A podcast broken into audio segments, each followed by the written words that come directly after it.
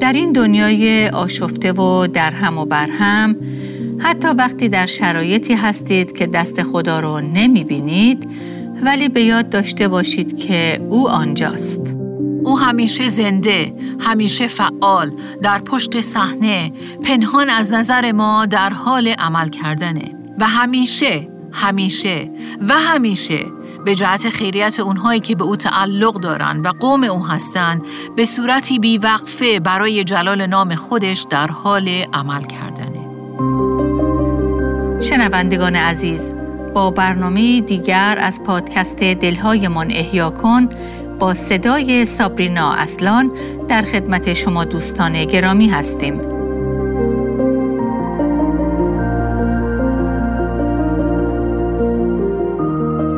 یکی از آیات بسیار معروف کلام خدا در کتاب استر یافت میشه که میگه کسی چه داند شاید که برای چنین زمانی به سلطنت رسیده ای این آیه برگرفته از داستانیه که در چندین برنامه آینده به اون خواهیم پرداخت. داستانی مهیج درباره زنی به نام استر. از شما دعوت می کنیم که در چند برنامه آینده تحت عنوان استر زن خدا در وقت خدا با ما همراه بشید. تا به این داستان مهیج بپردازیم. بله داستان استر داستانی بسیار مهیج. ممکنه که بسیاری از شما با این داستان آشنایی داشته باشید ولی اول اجازه بدید که کمی به پیش زمینه این داستان بپردازیم. استر دختر جوان یهودی بود که 450 سال قبل از میلاد مسیح در پایتخت مملکت فارس اون زمان زندگی می کرد.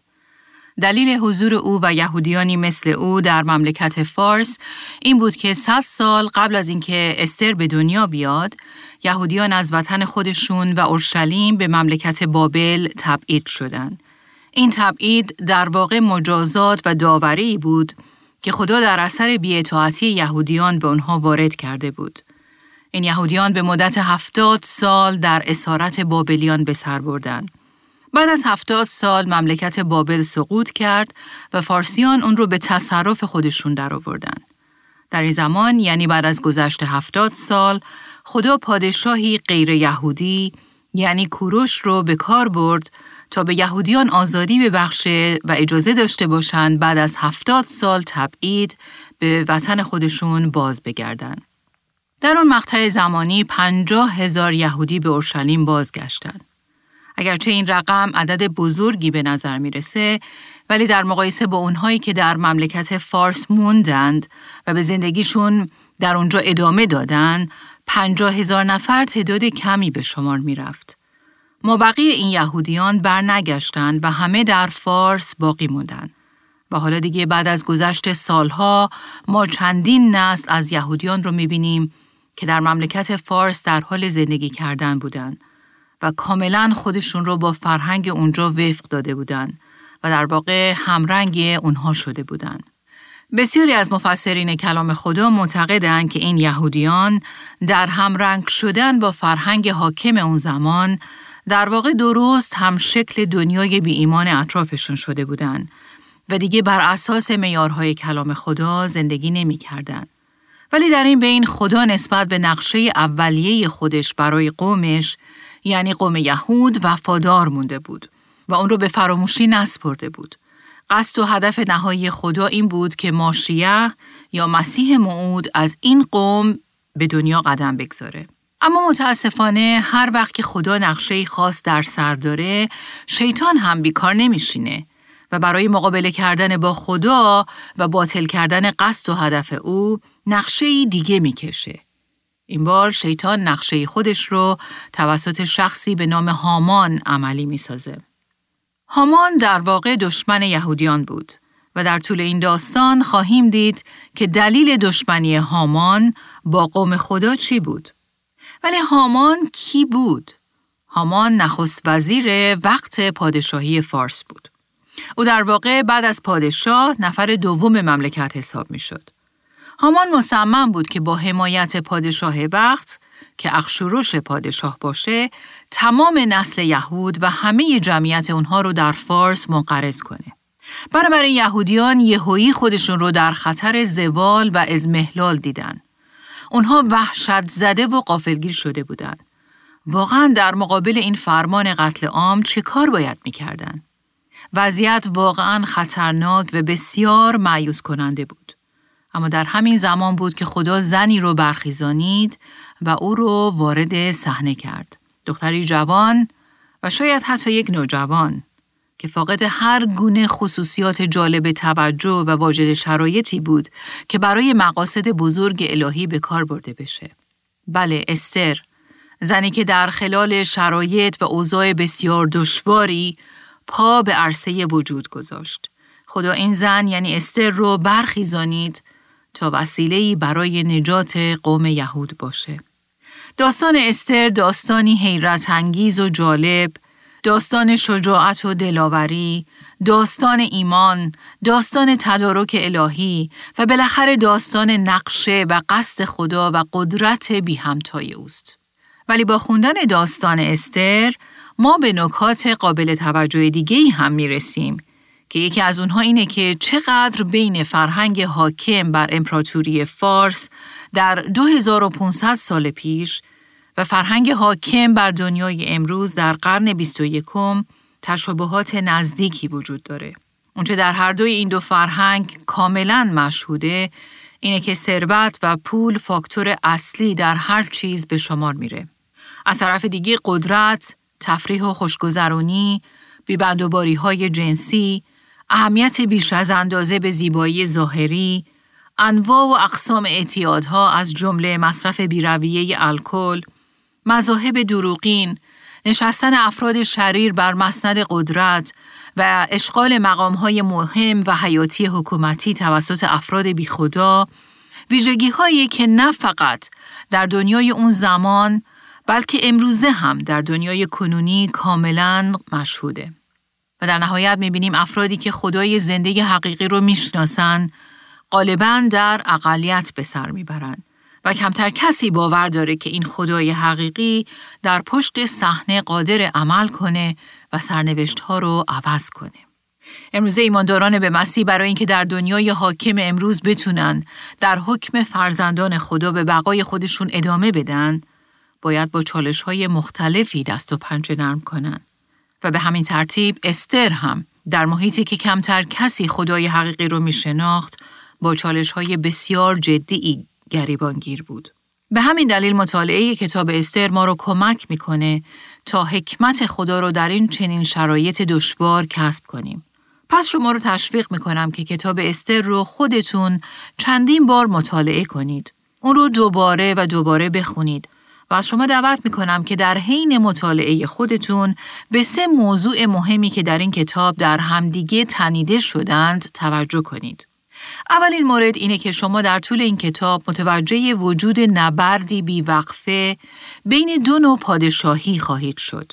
پادشاهی انسان و پادشاهی خدا.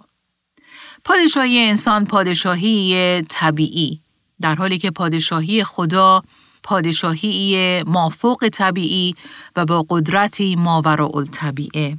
پادشاهی انسان قابل رویته اما پادشاهی خدا غیر قابل رویت. پادشاهی انسان زمینیه اما پادشاهی خدا آسمانی. پادشاهی انسان پادشاهی تاریکیه اما پادشاهی خدا پادشاهی نوره. پادشاهی انسان پادشاهی موقتیه و هر آن ممکنه دچار سقوط و نابودی بشه اما پادشاهی خدا ابدیه و هیچگاه دچار سقوط و انقراض نخواهد شد. دانیال نبی هم سالها قبل به نبوکت نصر پادشاه بابل این نکته رو خاطر نشان کرده بود. ما در کتاب دانیال فصل دوم آیه 44 می‌بینیم که دانیال به او میگه آن سلطنت یعنی سلطنت آسمانی به قومی دیگر واگذار نخواهد شد بلکه همه سلطنت ها را در هم خواهد کوبید و نابود خواهد شد و خود تا به ابد استوار خواهد ماند. موضوع دومی که در طول این کتاب مکررن به اون برمیخوریم وجود دو نوع شخصیت و تضاد موجود در بین اونهاست. تضادی که به اندازه شب و روز شدیده. افراد گروه اول شامل اشخاصی مثل خشایارشا و وزیر او هامان هستش. هامان در واقع شخصیتیه که در همه امپراتوری فارس بعد از پادشاه نفر دوم قدرت محسوب میشه. لازم به ذکر که در بعضی ترجمه ها به جای خشایارشا از اخشوروش پادشاه استفاده شده که هر دوشون یکی هستند. خشایارشا و هامان شخصیت هایی هستند که نماینده پادشاهی انسان به شمار میرن. پادشاهی که پادشاهی تاریکیه و به همین دلیل به خصوصیاتی از شخصیت اونها برمیخوریم که خصوصیات پادشاهی تاریکیه. اونها شخصیتی شریر از خودشون بروز میدن و شرارت رو پیشه می‌کنن. البته قبل از اینکه ما خشایارشا و هامان رو مورد تقبیق قرار بدیم، باید ببینیم که آیا جنبه هایی از شخصیت اونها در خود ما هم دیده میشن؟ من شخصا باید اعتراف کنم که در طول مطالعه این کتاب وقتی صادقانه شخصیت خودم رو مورد تفتیش و ارزیابی قرار دادم، متوجه سایه هایی از شخصیت خشایارشا و هامان در درون خودم هم شدم. بله خصوصیاتی از شخصیت اونها که ممکنه در ما هم ریشه گرفته باشه. این از شما هم دعوت می کنم که در حین مطالعه این کتاب از خداوند بخواید که به شما نشون بده که آیا خصوصیاتی از قلمرو تاریکی در زندگی شما به چشم می‌خوره؟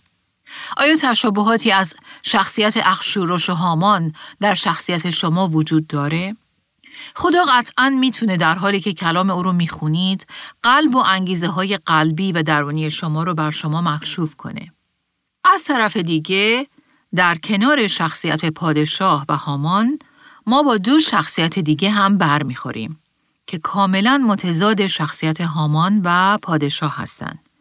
این دو شخصیت استر و مردخای هستند. اونها در واقع نماینده پادشاهی خدا هستند و داستان اونها نشانگر نبرد و تضادی که بین دو پادشاهی خوب و بد، دو پادشاهی نیکویی و شرارت و بالاخره دو پادشاهی خدا و پادشاهی انسان وجود داره. نبردی بین نیروهای الهی و قدرتهای شیطان و شرارت. البته این به اون معنا نیست که استر و مرتهای به عنوان دو انسان فاقد هر گونه نقص و اشکال هستند. قطعا اونا انسانهای کامل و بینقصی نبودن. حتی بسیاری از مفسرین کتاب مقدس بر این باورن که یهودیانی که در امپراتوری فارس زندگی می کردند بعد از سالیان متمادی دیگه کاملا همرنگ فرهنگ بی خدای اطراف خودشون شده بودند و زندگی خدا ترسانه رو دنبال نمی کردن. ولی اگرچه در این کتاب شواهدی هست از اینکه اونها در جنبه های زندگی سازشگرانه با دنیا داشتن ولی در عین حال ما می‌بینیم که اونها هنوز برای خدا قلب داشتن. شخصیت اونها قطعا با شخصیت هامان و اخشوروش خیلی متفاوت بود. در استر و مرتخای خصوصیات یک شخصیت خدادوست، خداگونه و خداترس به طور واضح به چشم می‌خوره. البته این نکته رو نباید انکار کرد که کلا یهودیان در اون زمان از لحاظ روحانی و سلوک با خداوند سیر قهقرایی رو طی کردند و از لحاظ روحانی در حال عقبگرد بودند.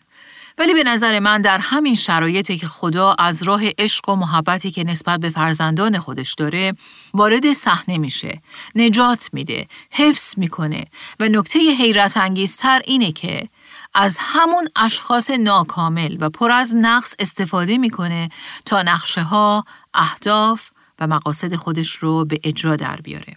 همین نکته ما رو امیدوار می‌کنه تا به این حقیقت برسیم که خدا قادره که حتی من و شما رو با وجود همه نقص هامون برای اجرای اهداف و مقاصد خودش به کار بگیره.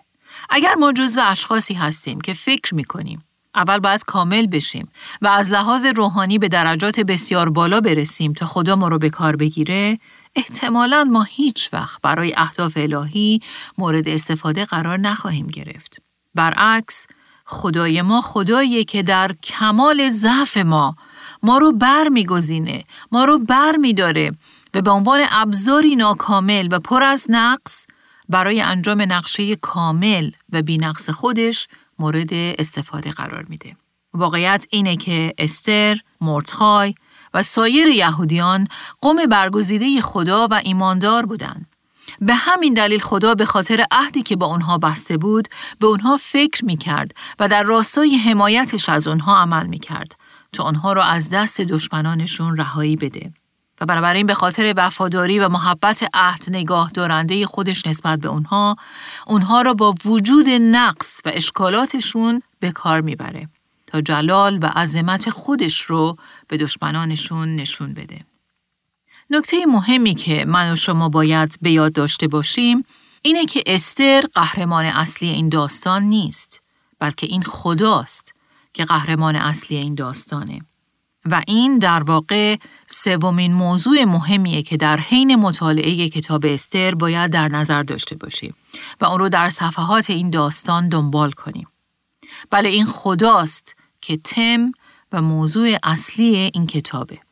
جالبه که کتاب استر یکی از دو کتاب کتاب مقدسه که در اون اصلا ذکری از اسم خدا نیست. بله اسم خدا حتی یک بار هم ذکر نشده. کتاب دیگری که به همین ترتیب واژه خدا در اون یافت نمیشه کتاب غزل غزلهای سلیمانه. بنابراین ممکنه که ما در حین خوندن کتاب استر از خودمون بپرسیم پس خدا کجاست؟ اگر ذکری از او به میون نیومده پس او در این داستان کجاست؟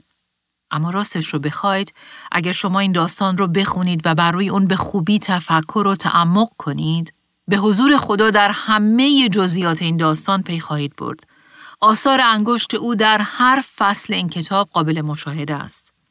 بله عزیزان در حین مطالعه این داستان به دنبال خدا بگردید و خواهید دید که او نه تنها در همه جزئیات این داستان حضور داره بلکه او قهرمان این داستانه. وقتی شما به دنبال رد پای خدا در این داستان بگردید، متوجه چند مورد مهم درباره او خواهید شد. اولین مورد، امانت و وفاداری خدا نسبت به کسانی هستش که با اونها عهد بسته. کسانی که حتی نسبت به او بیوفایی کردند. همچنین در این داستان شما شاهد حاکمیت و کنترل و احاطه کامل خدا بر همه امور و اوضاع و شرایط انسانی خواهید بود. خدا بر اخشورش پادشاه و هامان شریر حاکمیت و کنترل محض داره. او خدایی که دل پادشاهان مثل نهرهای آب در دستاشه و به هر جهت که بخواد اون رو هدایت خواهد کرد. و برخلاف آنچه که حکمرانان و پادشاهان فکر می‌کنن در واقع حرف آخر رو خدا می‌زنه نه حکمرانان و پادشاهان و این نکته در این داستان به وضوح قابل مشاهده است. مورد بعدی که ما در رابطه با خدا و حضور او در این کتاب اون بر می‌خوریم موضوع تدارک الهی او برای فرزندانشه. دایرت المعارف کتاب مقدس تدارک الهی رو این چنین تعریف می‌کنه. مراقبت مداوم و بیوقفه خدا که آن را نسبت به کل کائنات و مخلوقات خود ابراز می کند. بله با وجود اینکه در این داستان ذکری از اسم خدا نیست ولی مراقبت بیوقفه او و در واقع تدارک الهی او در هر گوشه این داستان به چشم می‌خوره. خصوصیت دیگری از خدا که در این داستان بسیار مشهوده اینه که خدا نقشه و هدفی در فکر داره و هیچ چیز قادر به معنی ایجاد کردن، باطل کردن و خونسا کردن اون نیست. او برای نجات و رهایی قوم خودش نقشه می‌کشه و هیچ چیز نمی‌تونه بر سر راه این نقشه مانع یا صد ایجاد کنه. در واقع نهایتا خدا اهداف و مقاصد خودش رو در این دنیا به انجام خواهد رسانید. داستان استر عملا به ما کمک می‌کنه که دست غیر مرئی و غیر قابل رویت خدا رو ما در زندگی شخصی خودمون هم که در مقایسه با اتفاقات دنیا یک قطره هم نیست ببینیم. دستی که همیشه اونجاست و همواره به جهت خیریت ما در حال عمل کردنه. و بنابراین عزیزان به یاد داشته باشید که وقتی شما خدا رو نمی بینید، وقتی که از کارهای او سردر نمیارید، وقتی که نمی‌فهمید خدا در زندگیتون چه کار می‌کنه، در ازدواجتون، در خانوادهتون، در محیط تحصیلیتون، در محیط شغلیتون، در کلیساتون و نهایتا در این دنیای درهم و برهم و آشفته وقتی درک نمی کنید که خدا چه کار می‌کنه وقتی دست او رو نمی بینید ولی به یاد داشته باشید که او اونجاست. او همیشه زنده، همیشه فعال، در پشت صحنه، پنهان از نظر ما در حال عمل کردنه و همیشه همیشه و همیشه به جهت خیریت اونهایی که به او تعلق دارند و قوم او هستند به صورتی بیوقفه برای جلال نام خودش در حال عمل کردنه.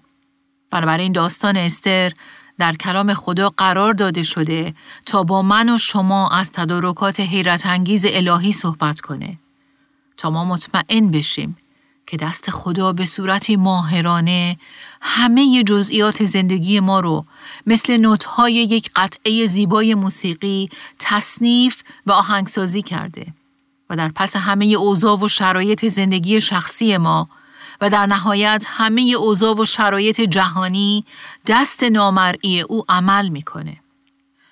حالا بیایید آیات یک و دو از فصل اول رو با هم بخونیم. در روزگار خشایارشاه همان خشایارشا که از هند تا حبشه بر 127 ولایت سلطنت می کرد. در آن روزگار هنگامی که خشایارشای پادشاه در مقر پادشاهی شوش بر تخت پادشاهی نشسته بود.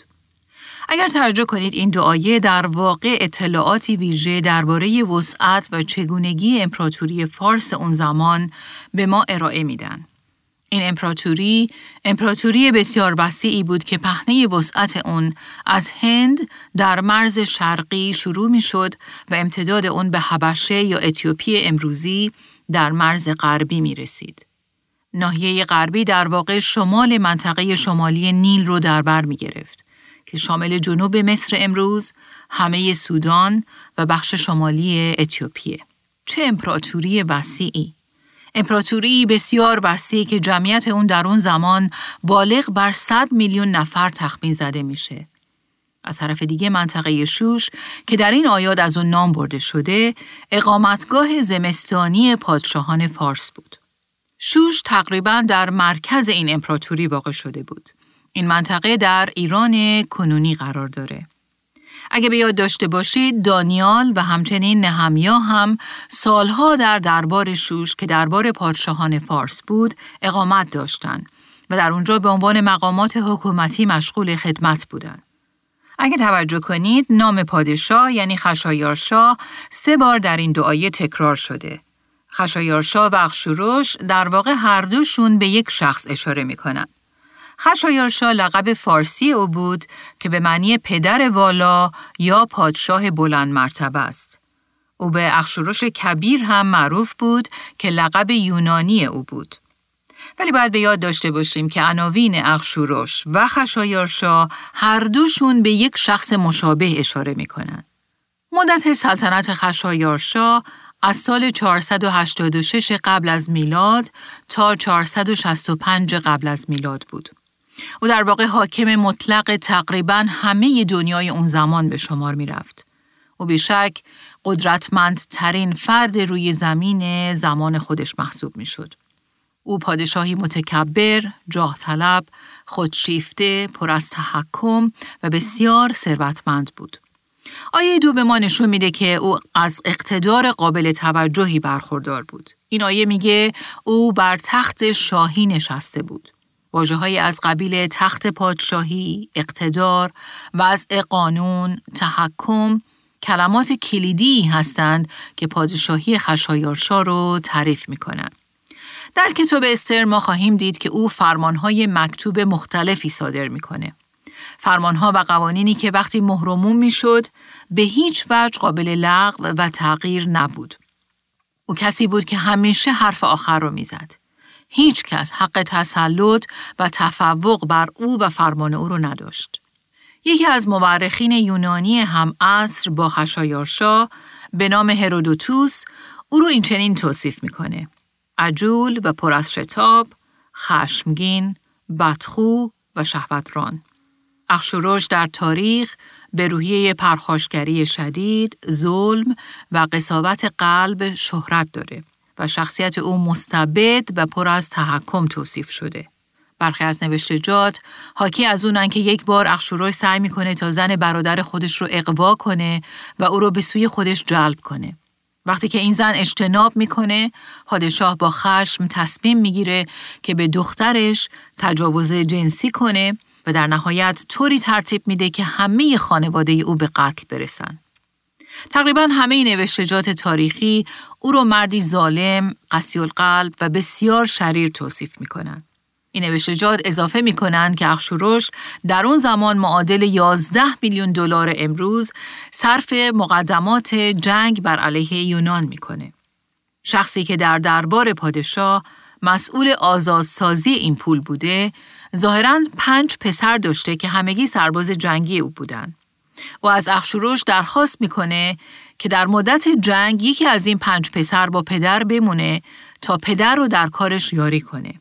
اخشوروش بلافاصله دستور میده که پسر رو دستگیر کنن و او رو از وسط به دو نیم تقسیم کنن و بعد هر دو نیمه رو به خانه پدر میفرستن و به او بگن اینم پسرت حالا می‌تونه در خونه با تو بمونه. این اخشوروش پادشاهی بود ظالم و قسی القلب کینتوز و انتقامجو. مردی با ارتشی عظیم پرقدرت فوقالعاده ثروتمند و صاحب دارایی و املاک بیحساب و بسیار پرنفوذ. اما او فاقد یک خصوصیت مهم بود و اون خیشتنداری بود. اخشوروش کاملا فاقد روحیه پرهیز و خیشتنداری بود. از طرف دیگه او شهوت قدرت داشت. همچنین او با جرقی کوچیک به خشم می اومد شواهد روحیه خشم و بدخویی او در کتاب استر هم کاملا مشهوده و در نهایت در کنار همه این خصوصیات او مردی بود الکلی. و حالا در این داستان می‌بینیم که استر قرار بود با این چنین مردی با همه این خصوصیات که دربارهش صحبت کردیم ازدواج کنه. متاسفانه امروز زنان زیادی رو می‌بینیم که با یک اخشورش یعنی مردی بسیار عصبانی، کینتوز، بدخو، ظالم و بیرحم ازدواج کردند. ولی نکته قابل توجه اینه که بسیاری اوقات ما متوجه وجود این چنین اخشورشی در درون خودمون هم میشیم. گویا که دائما با مشکل خشم و کنترل اون و عدم خیشتنداری در حال مبارزه هستیم. شاید این ویژگی ها با شدتی که در اخشورش بود در ما نباشه. اما به هر حال گاهی ما حس می کنیم که با این مسائل درونی و مخصوصا خشم دائما گریبانگیر هستیم. گاهی هم در زندگیمون با این چنین افرادی دائما در حال سر و کله زدن هستیم. افرادی شریر، بدخلق، خشمگین و پر از تحکم و اینجاست که فکر می‌کنیم که این افراد هستند که دنیا رو به دست گرفتن. این افراد هستند که زندگی ما رو کنترل می‌کنن. بله، هستن افرادی که با این چنین همسری ازدواج کردن. هستن افرادی که مجبورن در محیط شغلی هر روز با این چنین رئیسی سر و کله بزنن. و بالاخره هستن نهادها، مؤسسات و حکومتهایی که توسط این چنین افرادی اداره میشن. واقعیت اینه که گاهی خدا در مشیت الهی خودش اجازه میده که این چنین افرادی در رأس قدرت بشینن. و اینجاست که ما وسوسه میشیم که به شرایط با دلسردی و ناامیدی مطلق نگاه کنیم. گویا که هیچ روزنه امیدی برای تغییر و تحول اون شرایط نیست. در حالی که باید به یاد داشته باشیم که خدا بر همه این اوضاع و شرایط حاکمیت مطلق داره. همونطور که مزمور 47 آیه 7 هم به این مطلب اشاره می‌کنه. این آیه میگه زیرا خدا پادشاه تمامی جهان است. بله اوست که پادشاه و حاکم تمام جهانه بر همه جزئیات و کلیات احاطه کامل داره. او خداییه که حتی بر همه قوانینی که افراد شریر وضع می‌کنن هم حاکمه. بسیاری اوقات به نظر می‌رسه که همیشه این افراد شریر هستن که موفق و کامیاب میشن. اما بیاد داشته باشید که خدا می‌ذاره که اونها برای مدتی موفق و کامیاب بشن. ولی هنوز فصل نهایی داستان اونها فرا نرسیده. من و شما باید به آخر داستان نگاه کنیم و بدونیم که این گونه موفقیت و کامیابی موقتیه و همیشگی نیست. در فصل اول کتاب استر به نظر می‌رسه که اخشوروش بر همه چیز و همه کس احاطه کامل داره. همه چیز بر وفق مرادشه و با خصوصیات شریرانه خودش بر همه چیز و همه کس تحکم می‌کنه. او هرچی که می‌خواد می‌کنه و کسی نیست که جلوی اعمال نامنصفانه و شریرانه او رو بگیره. اینجاست که ما از خودمون می‌پرسیم پس خدا کجاست؟ و پاسخ این سوال اینه که خدا اونجاست. غیر قابل رویت ولی فعال. و با وجود همه این اوضاع و شرایط تلخ بر تخت سلطنت خودش نشسته و در حال عمل کردنه. بنابراین تا حالا دیدیم که اخشورش از قدرت و اقتدار عظیمی برخورداره. پس فصل اول کتاب استر مشخص می‌کنه که اخشورش دارای جاه و مقام و نفوذ بسیار زیادیه. حالا وقتی به آیه سه مراجعه می‌کنیم می‌خونیم اخشوروش در سومین سال سلطنت خیش زیافتی برای تمام صاحب منصبان و خدمتگزاران خیش برپا کرد. اگه توجه کنید در این آیه به زیافت اشاره شده. این واژه یکی از واجه هایی که بارها در این کتاب تکرار شده. در واقع تقریبا 18 بار از کلماتی مثل زیافت، جشن و سرور در طول این کتاب استفاده شده. و حالا در فصل اول می‌بینیم که پادشاه در حال برپا کردن زیافته. و بعد در وسط کتاب می‌بینیم که استر در حال برپا کردن زیافته. و بعد در انتهای کتاب یعنی در سه فصل آخر می‌بینیم که یهودیان در حال جشن و سرور و زیافت برپا کردن هستند. اما نکته حائز اهمیتی که در این بین باید به اون توجه کرد اینه که بین زیافت پادشاه در اول کتاب و جشن و سرور و عید یهودیان در آخر کتاب تضاد فاحشی وجود داره. زیافت های پادشاه که در چند فصل اول کتاب اون اشاره شده تو خالی و کاملا پوچ و بیهوده هستند. اما جشن سرور قوم خدا در آخر کتاب دارای هدف و قصد مخصوصی بود. خدا اونها را از قتل عامی فجی نجات داده بود و به همین دلیل جشن و سرور به پا کرده بودند. اگه توجه کنید در زیافت پادشاه در اول کتاب هیچ صحبتی از شادی و خوشحالی و سرور نشده.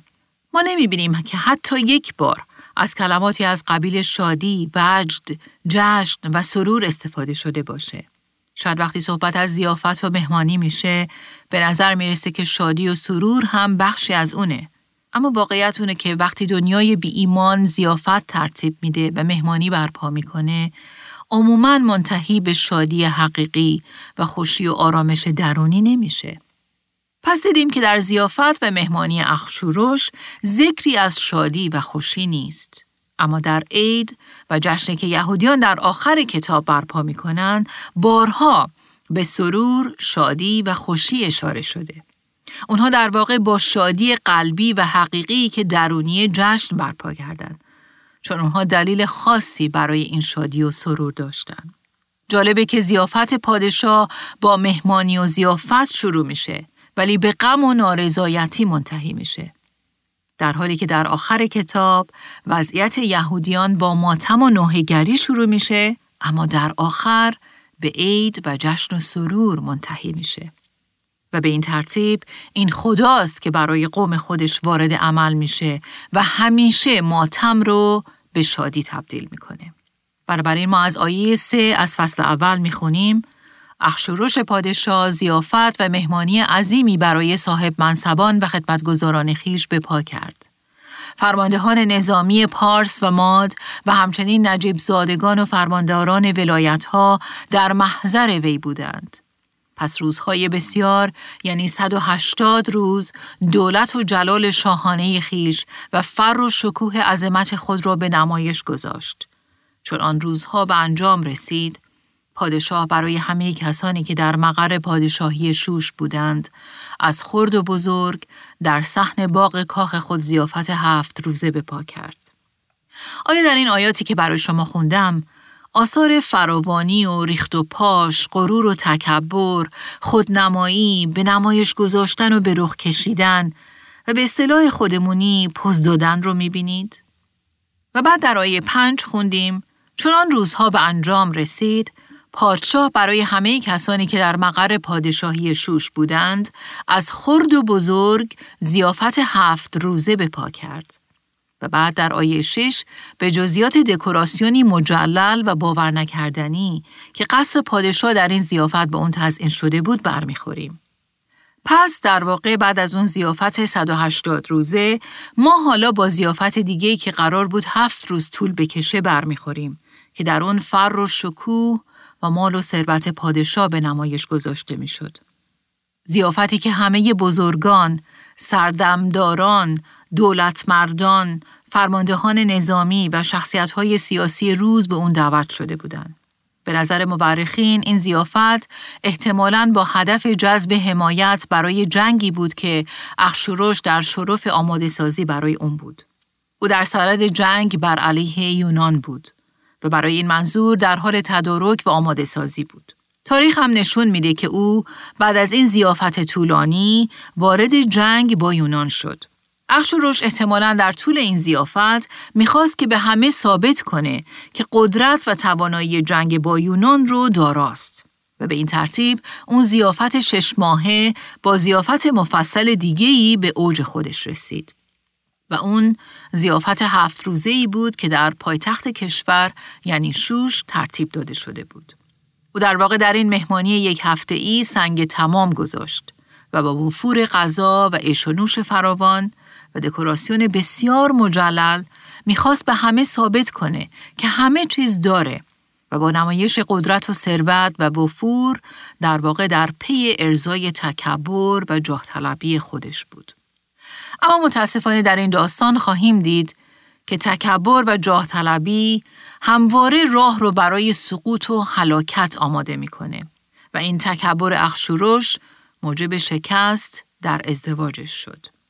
ولی نکته اصلی اینه که جاه طلبی و تکبر انسانی همواره صحنه رو برای خدا آماده می‌کنه تا او وارد بشه و قدرت و پادشاهی خودش رو که بالاتر از همه پادشاهی های زمینیه به ثبوت برسونه. از شما دعوت می‌کنم که در چند برنامه آینده با من همراه بشید تا با هم ببینیم که چطور دست غیرمرئی خدا ماورای تکبر و شرارت انسانی در حال عمله. حتی در داستانی مثل این داستان که در نوشته اون هیچ ذکری از اسم خدا نشده و این چقدر تسلی بخشه که در جاها و مکانهایی که هیچ کس حق نام بردن اسم مسیح خداوند رو نداره ولی کسی نمی‌تونه دست غیر قابل رویت او رو از انجام اعمال قابل رویت و شگفت انگیز او باز بده.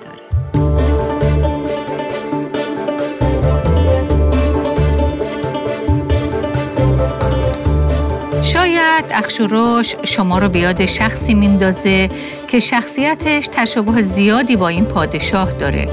و یا شاید هم اگه ما با خودمون صادق باشیم جلوه هایی از شخصیت خودمون رو در اخشورش می‌بینیم. از شما دعوت می‌کنیم که در این سری برنامه ها تحت عنوان استر زن خدا در وقت خدا با ما همراه بشید. این برنامه ها ما رو کمک خواهند کرد تا با نگرشی جدید به کتاب استر نگاه کنیم. در برنامه آینده خواهیم دید که استر با وضعیتی روبرو شد که امروزه بسیاری از زنان گریبانگیر اون هستند. پس تا برنامه بعدی شما رو به دست خدایی میسپاریم که دست غیر قابل رویت او در همه جزئیات و کلیات زندگی ما در حال عمله.